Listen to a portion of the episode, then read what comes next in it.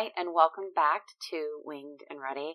I'm very excited to be here today with a new friend who is talking to us from Milan, Italy, Eileen Akbaraly.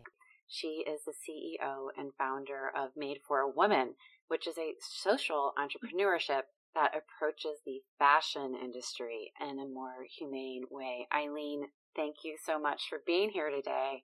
Thank you. Thank you so much for having me. No, this is so exciting. I know you're you have a very busy weekend ahead of you. We were just chatting and she is off to Paris this weekend to engage with some high-end and couture labels to see what they're doing in the in the fashion industry. The interesting thing Eileen and I were talking about is how hard it is to be an entrepreneur. So we thought we would focus on that today, not only what she's doing. Eileen, maybe you could, you know, we could launch right into a quick chat on how and why you want to approach thinking about being an entrepreneur in a different way, starting to approach doing it through emotional intelligence, even though you're high empath, you know, what kind of pivot points are you going into now and why? First of all, thank you so much, Diane, for having me and for having the brand this uh, means a lot to us. And obviously, you know, I'm so happy I get to share more about the work that we do in Madagascar. Um, yeah, we were discussing how one of the, let's say, most interesting, but also different uh, subjects that people don't really usually ask too much um, when we when I've I've done podcasts in the past or I've spoken to different journalists is, is how how do you feel being a CEO? How did how does it feel being an entrepreneur and you know despite you know being uh on your own uh timeline so get to kind of organize yourself freely and you're independent. There's a lot of stress, there's a lot of risk taking, there's a lot of strategy, you have to be like a visionary. There's so much that goes into it that obviously no one kind of prepares you for it. Mm. I think a part of it is also a bit innate or where you come from or how you've been raised. Um, but yeah, being an entrepreneur is, is not easy. You have to do a lot of uh, self-discipline, um, work a lot on your mindset, uh, try to be as optimistic but realistic as as possible. And when you're a young entrepreneur, so being 28, I founded Made for a Woman in 2019. You typically obviously work right away with experienced, more professional individuals. And I, for instance, worked in the fashion industry. Mm-hmm. So, you know, knowing how the fashion industry is, it's a bit of a superficial industry. Yeah. Um, you know, with a lot Lots of, of glamour. money. Yeah. Exactly. Glamour, you know, not so much depth. It wasn't and it hasn't been super easy because you gotta, you gotta stand up for yourself, but at the same time not be aggressive about it and kind of find a good balanced way on speaking your mind, but still respecting the person in front of you, but showing that, you know, you know what you're talking about. So all of this is a lot of a lot of self work mm. and a lot of self awareness. Yeah. Um, which I find very beautiful, but obviously it's not it's always hard. easy because you're human. We're all yeah. humans, right? So even if, you know, you're managing, you know, a thousand people, in my case, I work with over 350 artisans, but then I have over 15 people in management and then I have a team in Italy and then, you know, you work with consultants, you work with uh, suppliers, you work with PR agencies, uh, showrooms. So it's all people who are passionate about what you do and the company that you've been created, but you know, going along with what your strategy and your vision is. And yeah. you know, being a woman, being 28, Mm. Uh, it's, uh, you know, in a man world, it's, it's not always easy. Yeah. So Let's, it's a lot of um, self-discipline. yeah. and, and I wasn't going to ask your age, but you brought it up. And so that really brings into the spotlight that your company that you've been building, the trajectory has been a bit of a rocket ship. Go back to the genesis of Made for a Woman, when it started, why, and this this growth pattern, not only self growth, but growth for the company. You know, how did you get to where you are now to think, you know what, even though I am an empath, I haven't really learned as a CEO to use, you know, a, an emotional intelligence exactly. framework for decisions. So let's kind of go back to the beginning. Let's talk a little bit about starting Made for a Woman and how did that happen? Of course. So, so I grew up in Madagascar, but my back, I'm multicultural. My mother is from Milan, so Italy. My father is Gujarati from the north of India, but he's fourth generation in Madagascar. So I grew up in a very, you know, diverse household where my father is like a businessman a hundred percent and my mother is very into, you know, the social world. So growing up in a household where, you know, I, I had these extremes, um, and living in one of the poorest countries in the world, today Madagascar is the fourth poorest country in the world, um, I've always sort of had, you know, this innate feeling due to my empathy as well. I'm a very sensitive human being. I've always wanted to give back to my beautiful country, to my beautiful population, because it is an amazing country. It has so much beauty. People of Madagascar are absolutely amazing. Mm. Um, so I love Madagascar. Um, and I think there's a huge potential uh, in the country that unfortunately due to co- corruption and political instability isn't where it should be today. Mm-hmm. So I guess uh, after my studies and working outside of Madagascar, uh, between India, Milan, Cambodia, Paris, I decided to come back to Madagascar after my master's degree and start Made for Women. So Made for Women kind of, you know, at the end of the day is I wanted to create a brand that was different from what you would see typically. I mean, there are millions of startups every day. So why would I create another brand, you know, yeah. just that would just look like any other. So what is the added value that I would give for a woman? And obviously our objective at Made for Women is to improve the overall quality of life of the people of Madagascar. So started with, you know, four, five artisans, um, three years ago where three it was years more ago. of an NGO rather. Yeah, three years ago. Rather than an, a social entrepreneurship was an NGO where, you know, I was self-funding it. Um, we were kind of like we were in a village um, where we would do donations to the children of the village. We'd make the uniforms of the children. We'd make like blankets for the old people, and we'd gather around the donations. And it was so beautiful, and people were super grateful for what we were doing. And, and there was so much creativity into it. So I'm like, okay, well, let's develop this. Let's make this something bigger. Let's let's be ambitious, you know. Yeah. And so in three years, today, um, Made for has over 350 artisans um, that we work with on a daily basis. Uh, we specifically work with and are in partnership with the Minister of the Population of Madagascar and local associations.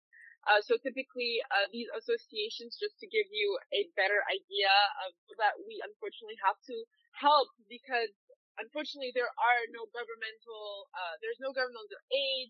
Um, public services are almost you know, mm, unavailable. So we typically work with GBV survivors. Mm. Um, so we welcome these individuals into our atelier where we give them formation courses in weaving because we with raffia, which is a natural fiber that derives from a palm tree. Okay. Um, and and you know we give them formation courses and we welcome them to our atelier. Um, and you know they start working with us so not only do we give them financial stability uh, with uh, with wages that go above living wage, uh, thanks to our WFTO certification today, but we have on a daily basis um, big employees um, that are psychologists, medical doctors, social assistant workers, uh, professional dancers, art therapists. Um, we have a child care area for all the children of our women. Uh, we have a canteen.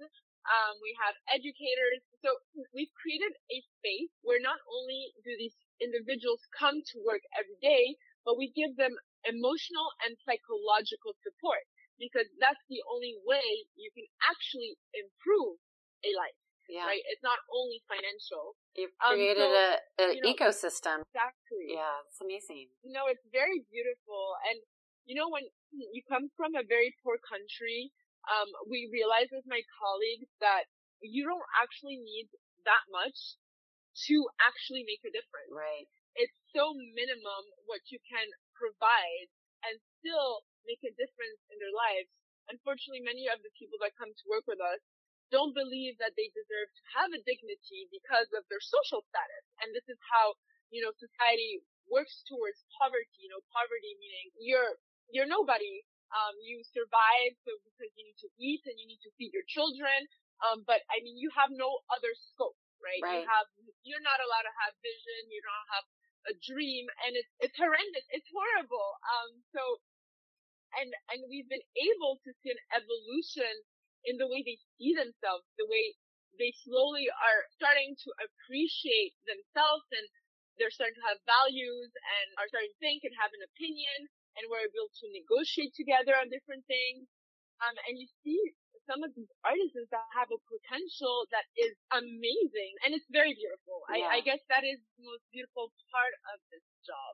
And um, just and and the reason why it exists. And just to you know level set for the listeners, if you were to go to the website for Made for a Woman, which is madeforawoman.shop, and, and to read about them. I'm on it right now, and I'm reading in the atelier that, you know, Madagascar, for context, 81% of the people live with less than $2 a day. So by providing jobs and giving this environment of support, both nourishment from your what your physical body needs, but also mental nourishment to understand how to support yourself, how to be in a decision framework and a, in a micro economy that with no discrimination and, and childcare support. It's really crazy that you grew so fast to provide this environment. You had to have had some inspiration or influences. You know, how did you get from, you said it was under five artisans a few years ago to 350 now and to,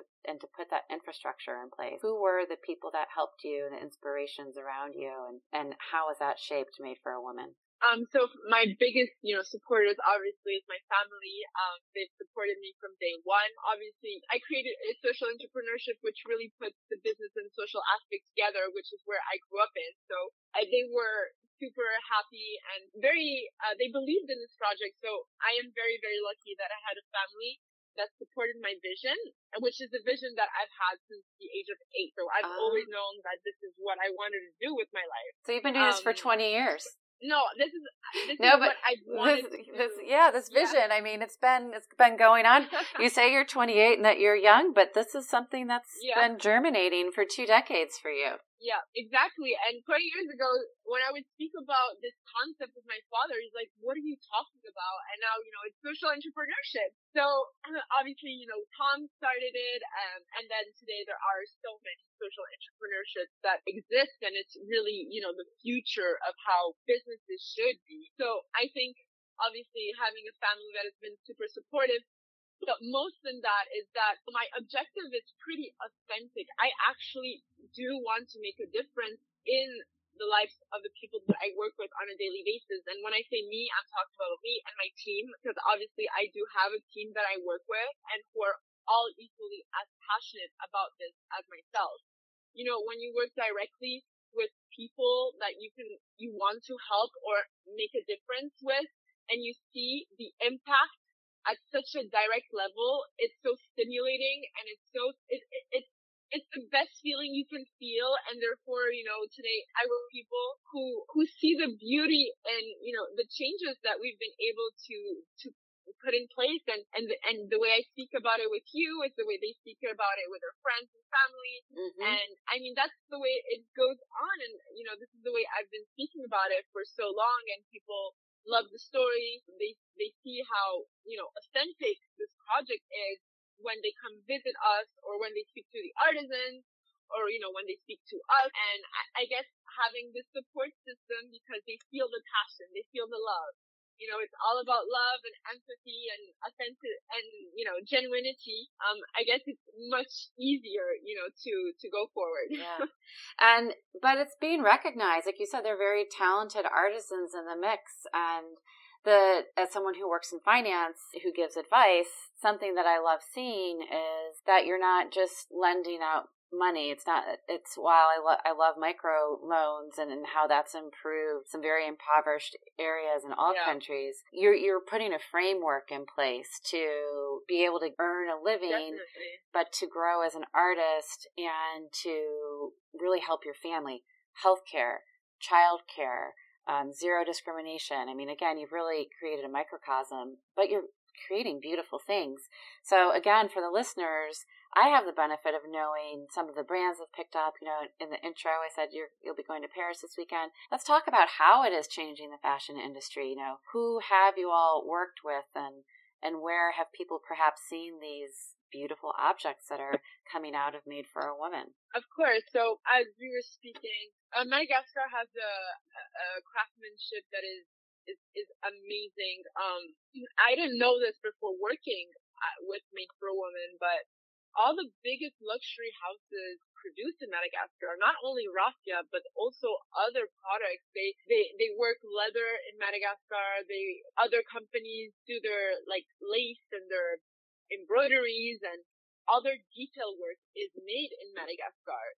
Probably due to the fact, you know, of cost, but also because they are, they're genuinely amazing at it. You know, they're gifted. And it's really sad to see it at the same time because you have these prestigious houses producing in Madagascar, but you never hear of Madagascar in that way. Mm-hmm. You know, you when you talk about Madagascar, you you think of a poor African country, when in reality, uh, you have all these huge groups of in the luxury industry that produce there, and it's unfortunate because you know the the value that should be given to the artisan isn't there, and you know that's that's part of the change that made for a woman wants to be part of. And yes, as we were speaking, uh, we actually just launched our capsule collection this summer with the brand Chloe and Gabriela Hearst. Um, and it was our first collaboration with a luxury house, um, that went super well, that is distributed at a global level.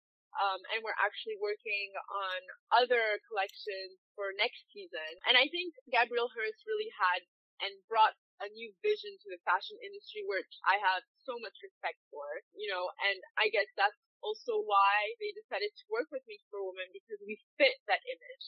Um, mm-hmm. Um, and this weekend I'm meeting with other prestigious houses at that level. Fortunately, I, I can't talk too much about it oh, because sure. it's still confidential. But yes, you know, all these houses are slowly getting interested in working with ateliers and factories like ourselves because we do, we publicize and market the fact that, you know, we do put humans first. And even by putting humans first, you can be a profitable company. You know, you can do both things together and still do great things. They really appreciate added value, uh, the craftsmanship that we do. So we try to innovate our products as well. As we were saying, our products are not the typical raffia bags that you would find in the summer shop. Um, no, we're trying to change also this perspective of what raffia is. It should be timeless, unconventional. Yeah. So we're, we're really shifting this concept of natural fibers should only be used during summer. No, we can also create beautiful products throughout for,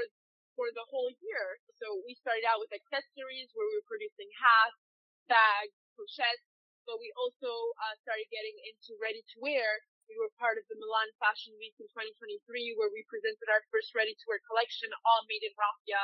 Where we also produced a tribute piece for Giorgio Armani. And from there on, many different multi-brand stores contacted us because they loved what we did because it didn't give them uh, the impression that it was raffia. We were really able to transform this fiber into different types of techniques. So then we presented our first ready-to-wear collection at Modes, which is a luxury multi-brand store throughout in Paris and throughout Italy, Portofino, Sardinia, Milan, um, where today you can find our collection online on their website Modes or even in store. And it's getting great results and feedback. We're able to work with upcycled raffia, with upcycled cotton, putting different materials together and really creating one of a kind pieces. So it's been a great, great experience so far.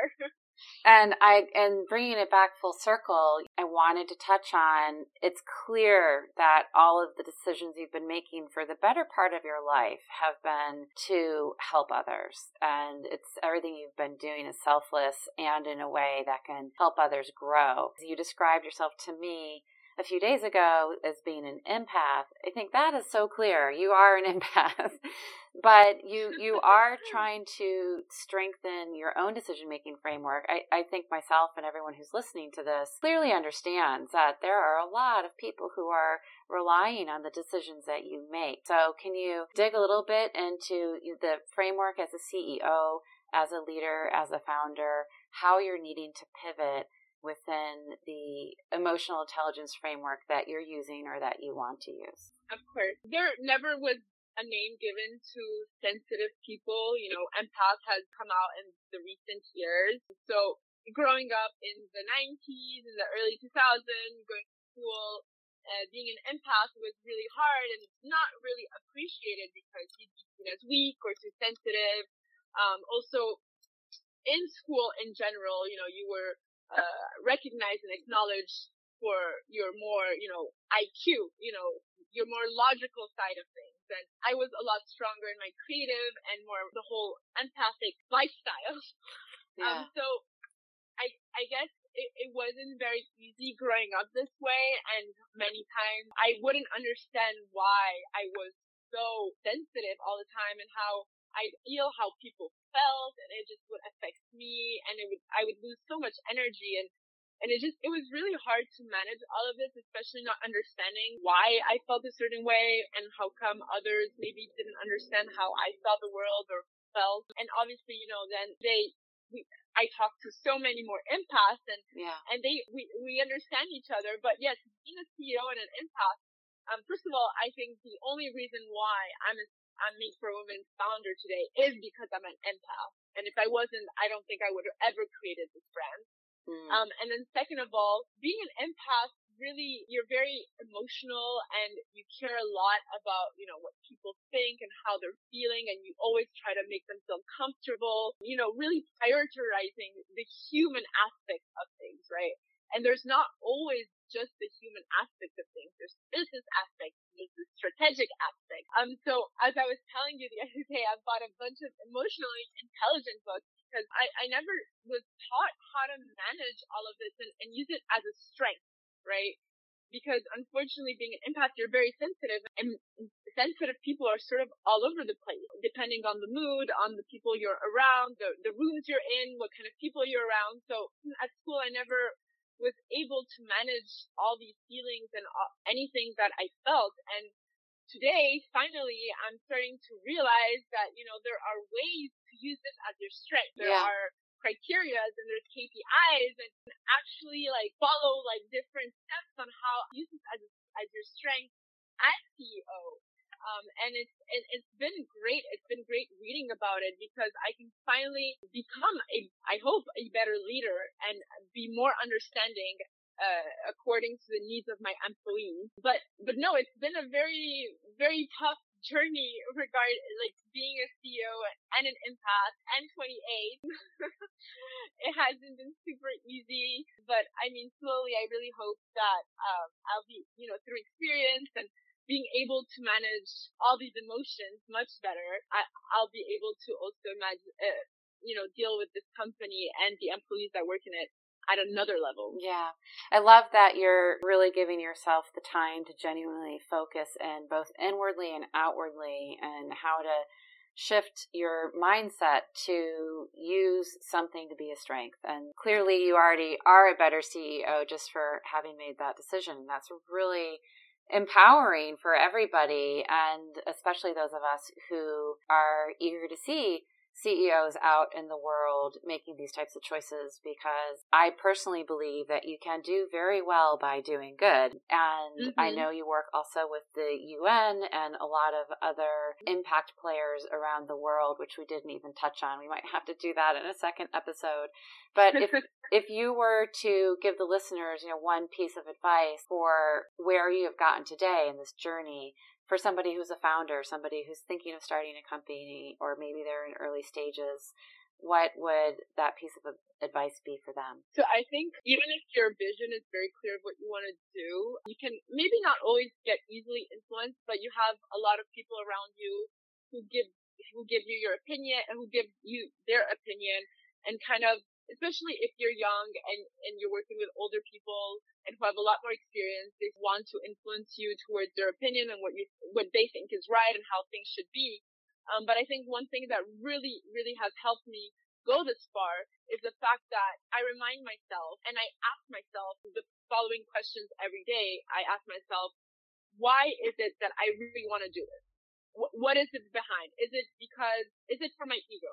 Is it because I need to prove something to someone? Mm. Um, or is it because it's authentic. This is what I feel is right. So honestly, a lot of my intuition plays in hand. I've really worked a lot on myself throughout uh, throughout these years on how to really listen to my needs and to really understand where it all started. Because when you start something, you start with a good cause, right? You want to start something like this. You say, okay, I want to help people but you know, in fashion with all the, you know, glamour and all the, you know, superficial part of it. You can sort of get lost in the beauty and the aesthetics of it, uh, in really cool projects that maybe are too soon for you or not exactly what you're meant to be doing.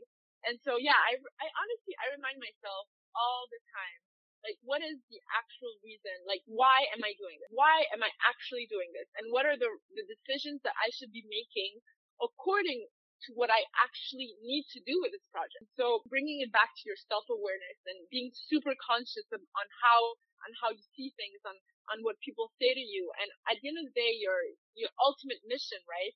I think that has helped me tremendously make the right decisions until today, I believe. Yeah. And I also think it is while a lot of the stuff we've talked about, some people would deem as like being squishy and not hard metrics, want to point out that all of these decisions yeah. and frameworks that you've used, you talked about your growth, but just to statistically tell the audience, and maybe you haven't, I don't even know if you've thought about in this context, but you grew by uh, artisan number, your artisan growth was over 11,000% in three years. Like that's crazy. Yeah.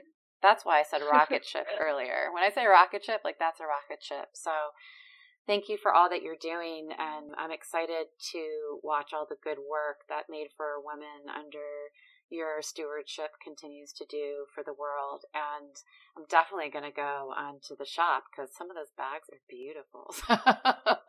Thank you for the beauty that you're bringing to the world too. And I hope we can pick up this conversation again in the not too distant future. Definitely. Thank you so much for the opportunity again. And I really, really, really appreciate it. I'm super grateful about this. Oh, the pleasure is all mine. Thanks for being a part of Winged and Ready. Take care. Thank you. Thank you so much.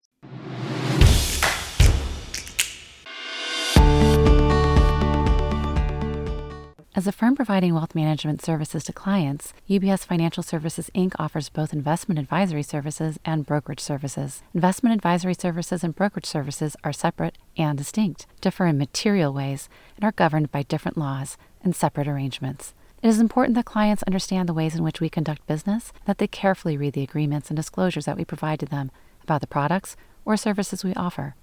For more information, visit our website at ubs.com forward slash working with us. UBS Financial Services Inc. is a subsidiary of UBS AG, member FINRA SIPC.